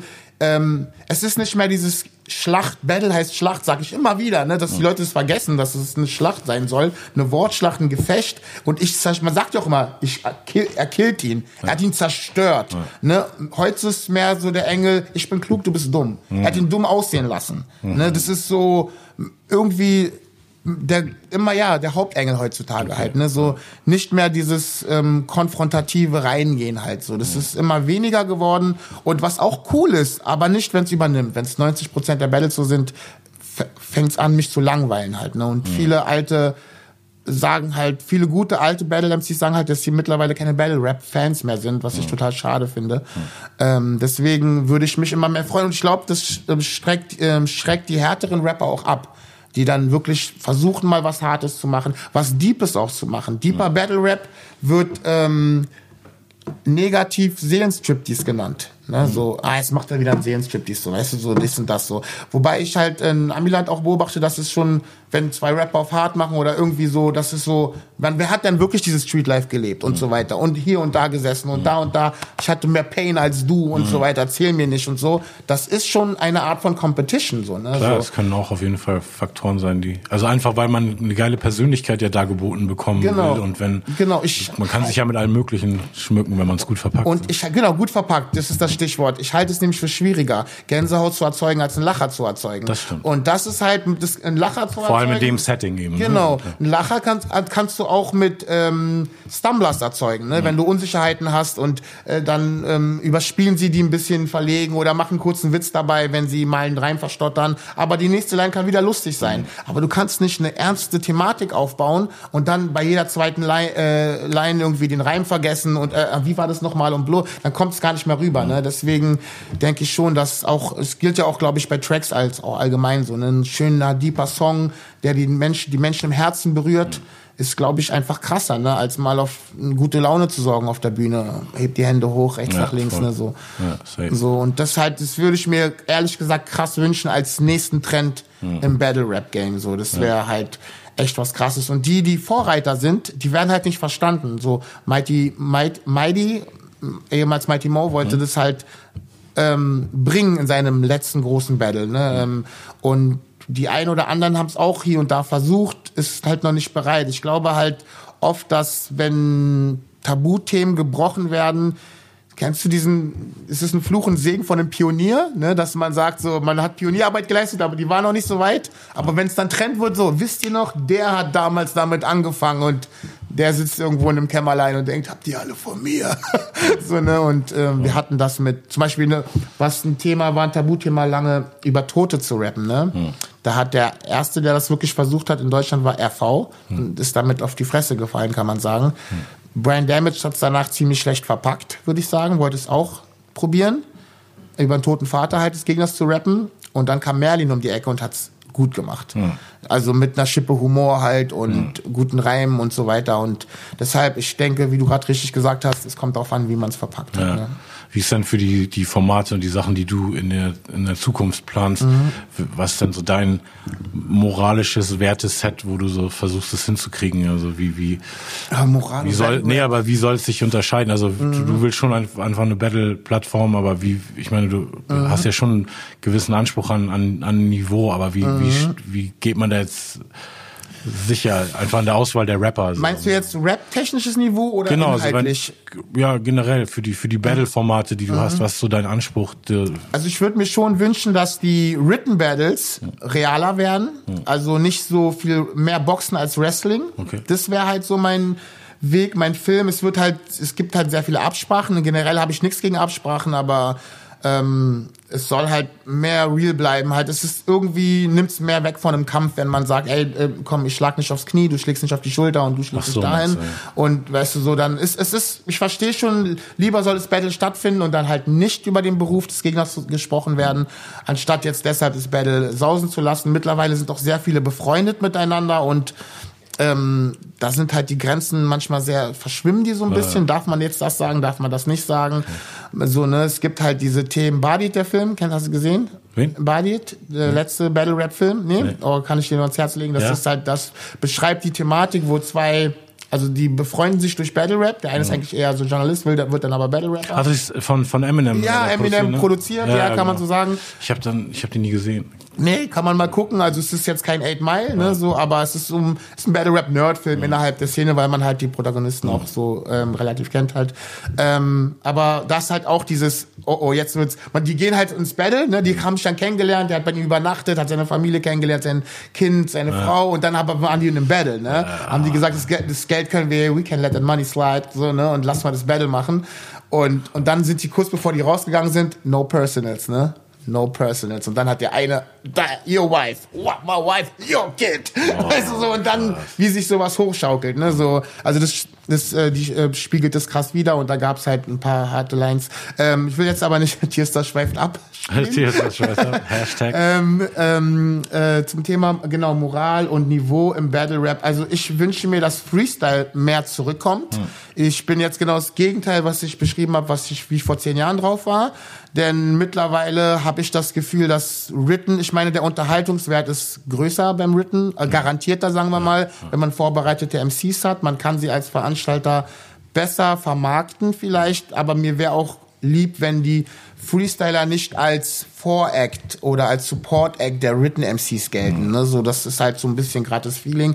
Deswegen wollten wir eigentlich, als Corona kam, wäre unsere erste Veranstaltung die Freestyle-Mania Champions League gewesen, wo wir auch die Freestyler mehr in den Vordergrund drängen, besonders die Guten, ne? So dass man ein gewisses Niveau erreichen muss, um da überhaupt reinzukommen. Okay, ne? So, deswegen will ich denken, also vor allen Dingen, weil in letzter Zeit auch immer mehr Ghostwriting ein Thema ist, in der Written-Battle-Szene, sage ich mal. Es sitzen halt 5, 6 Köpfe an einem Match und es nimmt ein bisschen zu viel von der Realness so. Ne, dann, also wie viel MC-Ehre hat noch der Einzelne, ist dann so eine Frage. Ne, so. Aber wenn ein Match announced wird, dann erstmal eine WhatsApp-Gruppe gegründet wird, was weißt du über den und ich habe von seiner Ex-Freundin das gehört und sein ehemaliger Kumpel hat mir erzählt und bla. Das ist halt wirklich, ne, und dann Weißt du so, und ja, dann entwickelt sich auch eine Garde an MCs, die keine Angriffsfläche mehr bieten wollen und nichts mehr posten und keine persönlichen Sachen mehr nach außen lassen, und das werden halt so, na, das Gegenteil von gläsernen Figuren, so, ne? Also die werden so ein bisschen, die spielen halt eine große Rolle dann so, ne? Es gibt halt welche, das nimmt sehr viel weg. Ich finde, bei einem Freestyle ist für mich halt immer noch die realste Form des Battles, weil wenn du nicht weißt, wer dein Gegner ist und dann wirklich 4 Takte hin und her machst, so, dann, und einen guten Konter setzt, dann hast du den guten Konter gesetzt. Voll. Da bist du alleine im Ring und du bist ausgewichen und hast gepuncht und der ist umgefallen. All Props, weißt du, alles gebührt dir, ne, so. Dann hast du höchstens mit anderen vielleicht trainiert oder, weißt du, dass an deinen Freestyle-Skills gearbeitet und wie auch immer. Aber da ist man 100% sicher, dass nicht diese entscheidende Line von jemand anderem kam und du sie jetzt halt, es ist was anderes als, ich habe nichts gegen Ghostwriting bei normalen Rappern, du machst einen geilen Song, bla, und dann machst du das und rockst das, vor allen Dingen, wenn du einen regelmäßigen Output hast und so weiter. Beim Battle ist halt schon so eine Sache, ne? Es ist halt krass, wenn jetzt herauskommen würde, dass von Lars seine Parts nicht geschrieben hat. Das war cool Savage. Weißt du so, das wäre halt so, wie viel, das ist so, da gehört schon ein bisschen MC-Ehre doch dazu, so. Ich will halt weiter diese Mitte behalten zwischen Writtens und Freestyles, aber Freestyle soll halt immer noch ein Aspekt sein, weil heutzutage werden Leute als Battle Kings bezeichnet, die nicht mal Basic MC-Skills haben. Ja, ja. Das ist für mich so ein bisschen, als da sagen die wahrscheinlich, ich bin zu alt für den Scheiß. Und als Oldschooler ist das für mich noch zentral halt, ne? Ja, vor allem, da denke ich auch, dass dann einfach zu überintellektualisiert und einfach nicht mehr so, okay, jetzt lass den Typen mal, aber einfach trotzdem mal zeigen, dass er auf dem Beat rappen kann. Weißt du, gib ihm mal irgendeine Art von Beat, die er selber nicht gepickt hat. Genau. So, und lass ihn mal irgendwas machen. Muss ja nicht mal dann gegen jemand anders sein, einfach mal zeigen, dass er rappen kann. So. Grab the bag, stell den Gegenstände hin, mach Rap-Script, zeig ihm ein paar Worte rein. Irgendwie, ne, das ist halt Master of Ceremony, ne, so. Ich weiß halt nicht, wie wichtig ist dieser Titel noch. Das ist so ein Titel, der so viel bedeutet eigentlich, ne. Ich will nicht, dass der Titel weggenommen wird wie DJ. Fast jeder nennt sich heute DJ, ne, so. Also so ein bisschen auflegen, Salat und Programm abspielen. Ich bin DJ, so, weißt du, so. Also, stimmt, guter Punkt auf jeden Fall, den MC-Titel konservieren. Ja, der muss weiterhin was bedeuten, ne? Wenn jeder, ist ja auch in anderen Bereichen so, wenn ein OG ist ein OG, es hat was zu bedeuten, wenn einer ein OG ist, so. Und naja, und so soll es auch mit MC halt für mich halt sein. Und ja, und ich würde halt weiter daran arbeiten. Also unsere Bühne, die ist teilweise innerhalb der Battle-Szene ein bisschen unbeliebt. Ja. Also es gibt Leute, die trauen sich nicht, ne? Wir haben schon eher Top-Tier-Takeover. Top-Tier-Takeover auch schon, aber Rap am Mittwoch. Okay. Das halt in anderen Ligen ist halt Dill Tilly zum Beispiel oder BRB oder so, ne? Ist ein bisschen freundlicher, der Kreis, ne? So ein bisschen familiärer. Man nennt das dort einen freundschaftlichen Cypher-Kreis, ne, so, wenn da jemand seinen Text vergisst, dann wird auch oft so, hey, komm, mach mal Lärm und unterstützt ihn, der Gegner auch so, los, finde ihn, statt mal leise und so, ne, damit mein Gegner weiter mich beleidigen kann, ne, so, das ist halt so, ne, alles sehr... Und bei euch ein bisschen härter. So. Ich hab, also MCs, also die sagen halt, ich bin ausgetreten bei euch und ich habe meinen Text vergessen, da kam einer dort Hurensohn geschrien aus der Crowd. Und dann wird er noch nervöser, also, weißt du, ich meine, so, deshalb, also, das ist so, es ist halt, auf der Bühne hast du auch nicht so leicht die Connecte, ne, so zur Crowd, so, bist so oben auf dem Podest, du musst jetzt abliefern, ne, so, all eyes on you, dann die Lichter, so, ein Kreis halt, so, man ist schon Teil der Crowd auch und so, ne, es ist, jeder, der beides gemacht hat, wird bestätigen, dass die Verbindung als MC in einem Kreis leichter zur Crowd herzustellen ist, als halt von der Bühne, so, ne, so. Und Verkacker werden bei uns ein bisschen härter rangenommen, glaube ich. Ein bisschen so dieses, ey, du kriegst die Gage, du wirst hier links, wir haben Eintritt bezahlt, liefer mal ab, so nach dem Motto, so.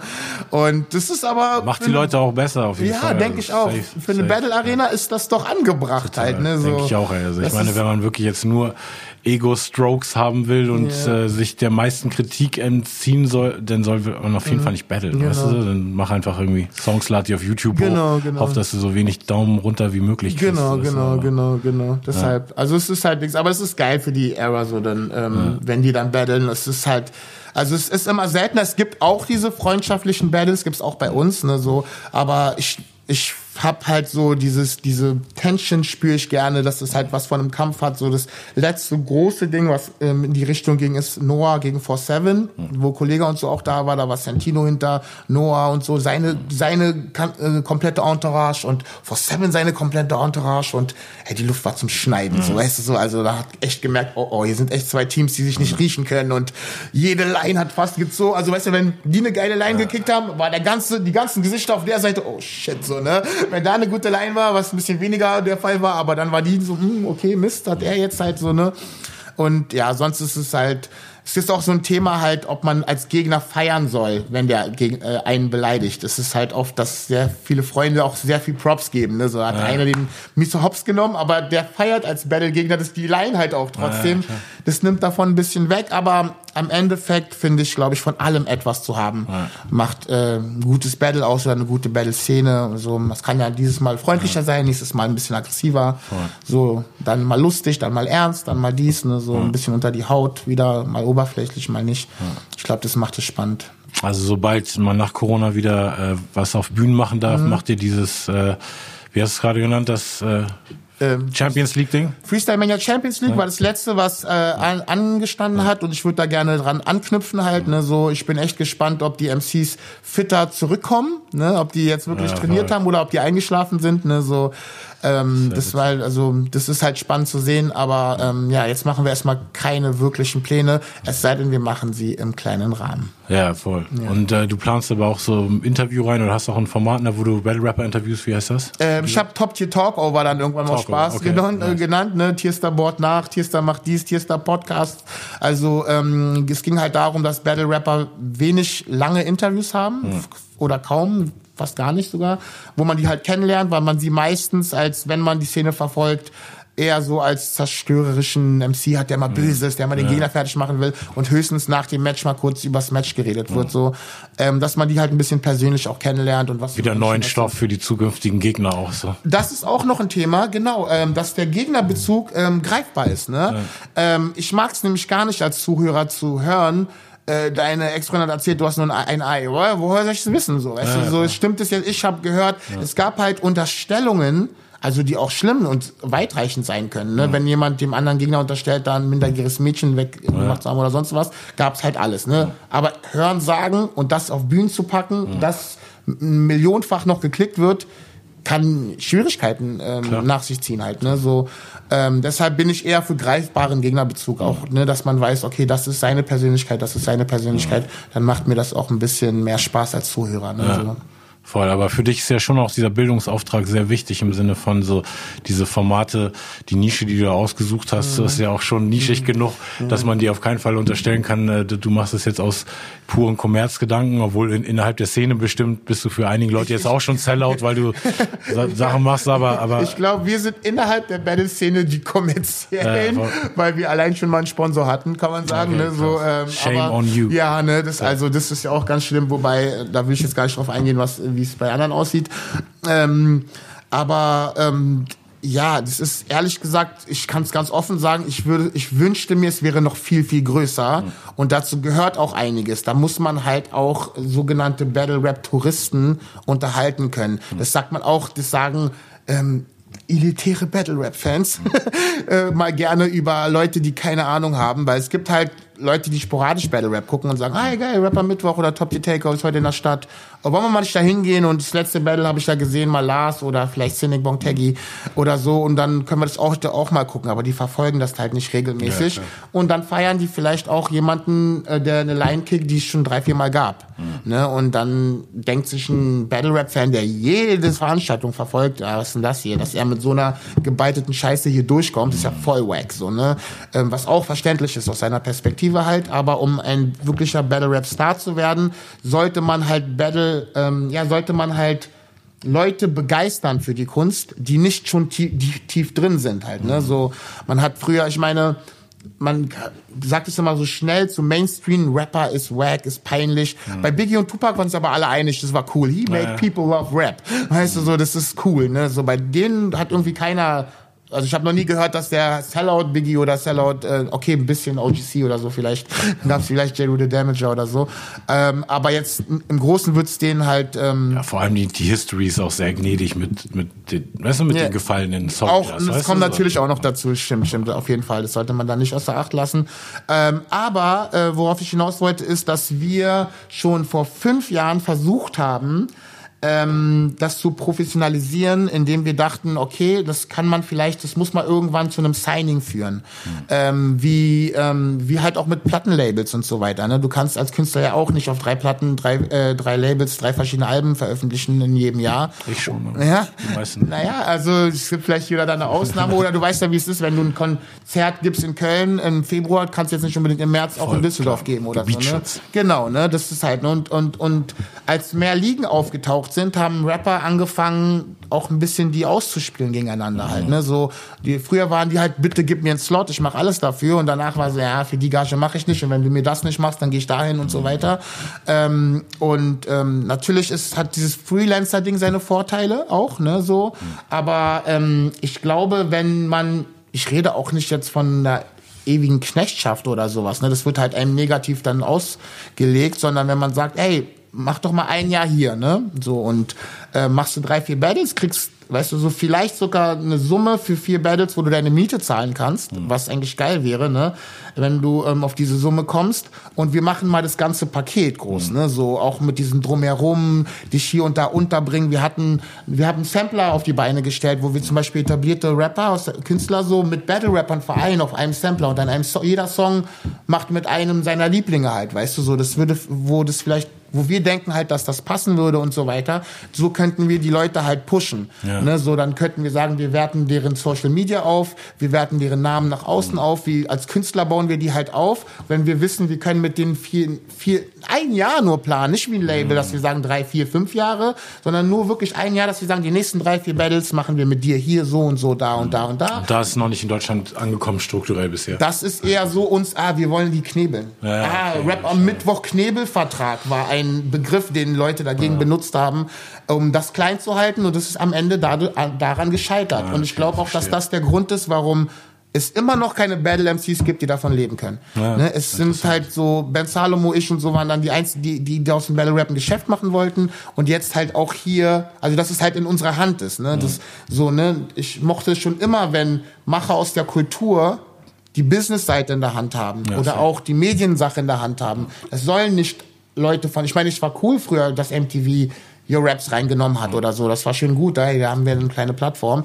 Aber im Endeffekt besser, wenn Leute aus der Kultur das Label machen, Leute aus der Kultur die Medien machen. Und so wäre es halt auch cool, wenn wir in der Battle-Rap-Szene nach unserer Prognose, die wir das schon jetzt 2 Jahrzehnte machen halt, ne, so aus der Welt kommen, sagen, okay, der hat das Potenzial, ein Battle-Rap-Star zu werden, den geben wir jetzt einen Aufbaugegner, wenn der den rasiert, dann kriegt er einen krassen Gegner, und dann, so, weißt du, macht er sich einen Namen.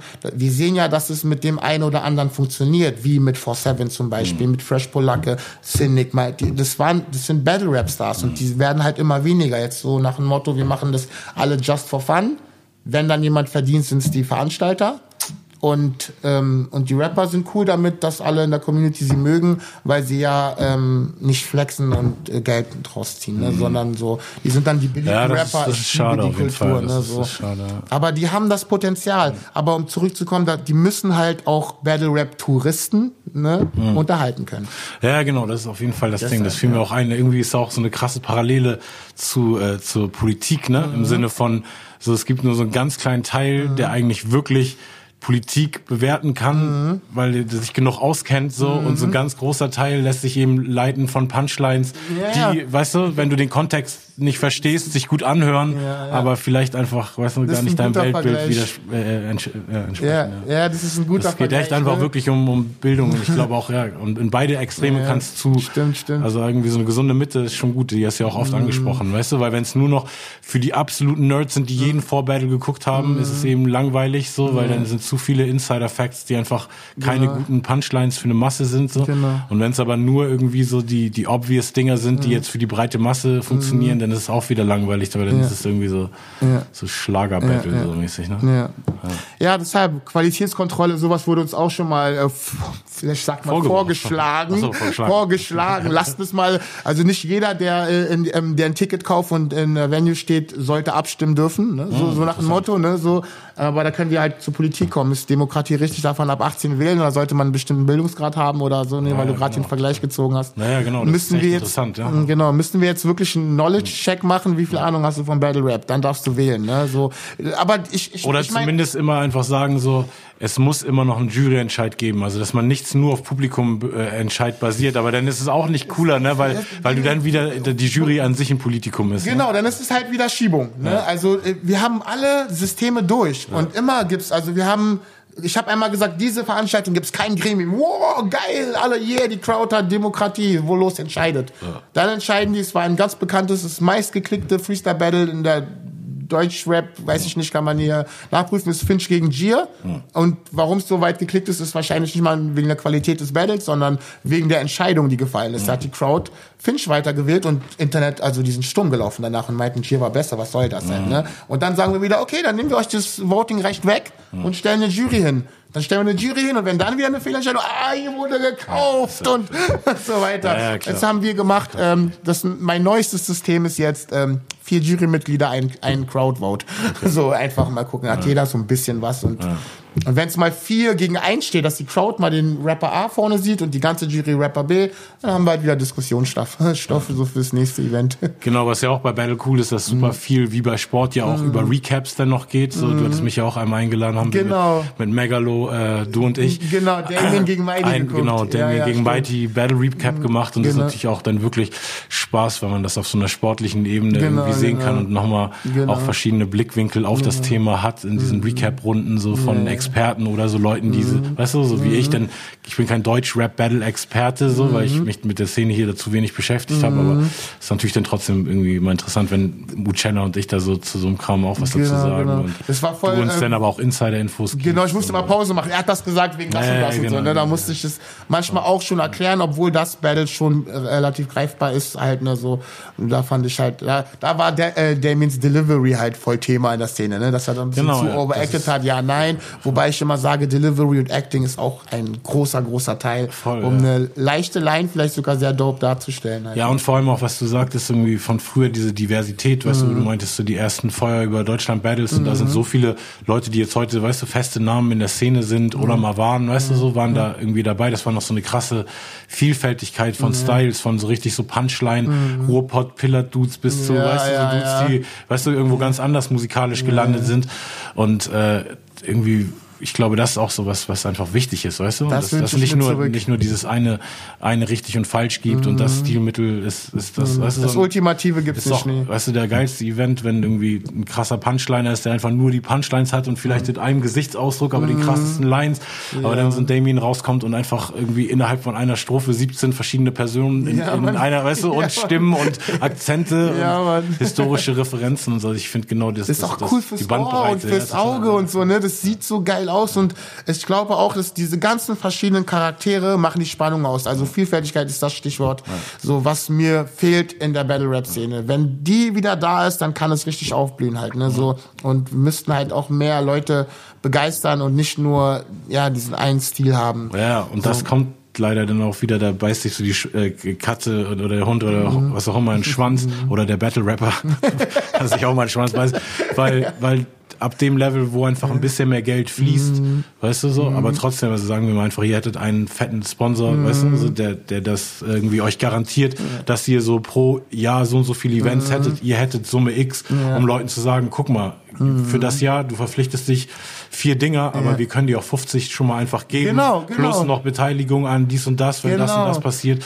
Und es muss irgendwie leider dann, also um aufs nächste Level zu kommen, vielleicht auch so ein bisschen so eine Finanzspritze da in das Ding rein. Da muss sich einer mal trauen, weil ich glaube, einige sind zögerlich, weil es nun mal diese verbalen Grenzüberschreitungen auch gibt im Battle Rap halt, ne? Was ein bisschen Doppelmoral ist, wenn ich manchmal sehe, was für andere Rapper, was ich mit was für Background ja, gesponsert klar. werden und sonst was propagieren in der Musik von Drogen, Gewalt bis weiß ich nicht was. Und wir reden nur, wir rappen nur. Wir müssen verstehen, dass Battle Rap ist die zivilisierteste Form der Auseinandersetzung. Ich sehe das, wenn wir es historisch auseinandernehmen. Früher haben die sich umgebracht in der Arena, ne? Wo wenn der Dings hier den Daumen runter gemacht hat und dann haben die gesagt, komm, lasst mal die Schwerter beiseite. Aber die töten sich immer noch, bis sie die Handschuhe ohne Handschuhe boxen, dann mal mit Handschuhe, richtig mit Regeln. Und jetzt wird halt nicht mal mehr ein Schubser toleriert. Ne, so. Es ist eben wirklich eine verdammt unberechenbare Plattform für verbale, für Shitstorms, die im Raum... wobei wir eigentlich also auch moralisch schon mehr als andere halt wirklich, also ich ist mir egal, wie viele sagen, wir verfälschen das, ich habe hier und da schon Dinger gepiept. Und ich sag also wirklich, wo man jetzt sagen kann, okay, was ist mit Sexismus, Homophobie, wenn du Rassismus so konsequent, wenn wir das da beiseite legen halt, weil bestimmte Worte will ich da einfach wirklich nicht hören. Das hat nichts mit Hip-Hop und der Kultur zu tun und bei Wiederholungen, also wir buchen die da auch nicht. Ja. Also es sei denn, wir geben die halt auch die Möglichkeit, nach dem Battle zu sagen, ich habe viel Scheiße gelabert. Ja. Ne, so Rapper labern halt viel Scheiße. Besonders im Freestyle kann es einige, ein oder andere auch rausrutschen. Klar. Aber er soll mal halt die Möglichkeit im selben Video haben, so sagen, ey, das war so und so und nicht dies und das gedacht, so. Aber halt, es gab auch nicht so oft, also einen Fall erinnere ich mich, wo er auch mal was gepostet hat, was überhaupt nicht vertretbar war. Den haben wir halt gar nicht mehr eingeladen. Halt so. Und ansonsten mal ein bisschen präventiv sagen, ey, also diese Richtung, es ist halt auch mal ein bisschen so mit dem Dings, also mit dem, das wollen wir halt auch nicht hören, egal in welchem Kontext halt. Ne, so. Das ist dann halt, es hat noch nie stattgefunden halt. Ne? Also wir haben unsere Probleme mit, wo beginnt Sexismus oder wo dies, das, ne, so, aber Rassismus gab es noch nie einen Platz halt. Ne? So, also den gab es damals nicht, heute nicht und wird es auch in Zukunft nicht geben. Und wenn einer nur denkt, das ist es, dann ist das kein Hip-Hop mehr. So, ne? Das ist auf jeden Fall. Ja, aber trotzdem, weißt du, stimmt das, was ich gesagt habe im Sinne von, weißt du, als Sponsor weiß man eben, das, weißt du, das ist potenziell Rassismus, Sexismus, ganze Völkergruppen, Mütter, die gefickt werden, nur damit, weißt du, irgendjemand zu seinem Sieg kommt dementsprechend. Genau, also, genau. Das ist auf jeden Fall nicht das allersicherste Pferd, auf das man setzen kann, vielleicht um sich ein Image als Marke aufzubauen. Und positiv, aber ich glaube, irgendwie werden sich da Sachen finden und ich glaube, es muss eben einfach, weißt du, irgendwie mehr salonfähig. Ich verstehe schon die Angst ein bisschen, dass da, also wenn man Ami-Rap, aber ich meine, Kampfsport, UFC und so, ich glaube, die hatten am Anfang auch krass gestruggelt, was Sponsoren angeht, jetzt stehen alle Firmen da. Ja. Ich glaube, in jedem Fußballspiel wird härter reingegrätscht als in irgendeiner Battle-Rap. Ja, ist echt so. Es gibt, also wir können ja auf 10 Jahre zurückblicken, es gibt keine Eskalation. Das Schlimmste, was im Battle-Rap, nicht mal bei uns, bei einem anderen, weißt du, einer wurde mal geschubst mit einem Skandal. Einer hat ein bisschen Wasser ins Gesicht bekommen, Skandal. Und das war alles nicht bei uns. Okay. Ne, so, also, keine Ahnung. Ne, okay. So. Ja, das ist doch gut zu wissen, ey, das ist hier. Das gibt's halt nicht. Officially, zumindest auf der Bühne. Nee, nicht weitergehen. Wir halten auf jeden Fall alles sauber. Ja, Mann, an den Hip-Hop-Werten fest auf jeden Fall. Ey, vielen Dank für das gute Interview. Vielen Dank für die ganzen Sachen, die du für die Culture machst und auch deine Medienformate und meine Ideen mit Medien. Da wird sich, glaube ich, auch noch ein paar Sachen so überschneiden, hoffentlich auf jeden Fall. Ey, alles Gute und vielen Dank, was du hier für diese Battle-Rap-Szene in Deutschland gemacht hast. Und auch wenn manche Leute denken, ihr seid Sellout oder so. Wir alle. Ey, sehr, sehr gerne. Vielen, vielen Dank, dass ich hier sein durfte. Yes, ja. Tierstar Andres hier beim Hochkultur-Podcast. Hochkultur. Tune in, baby. Ciao.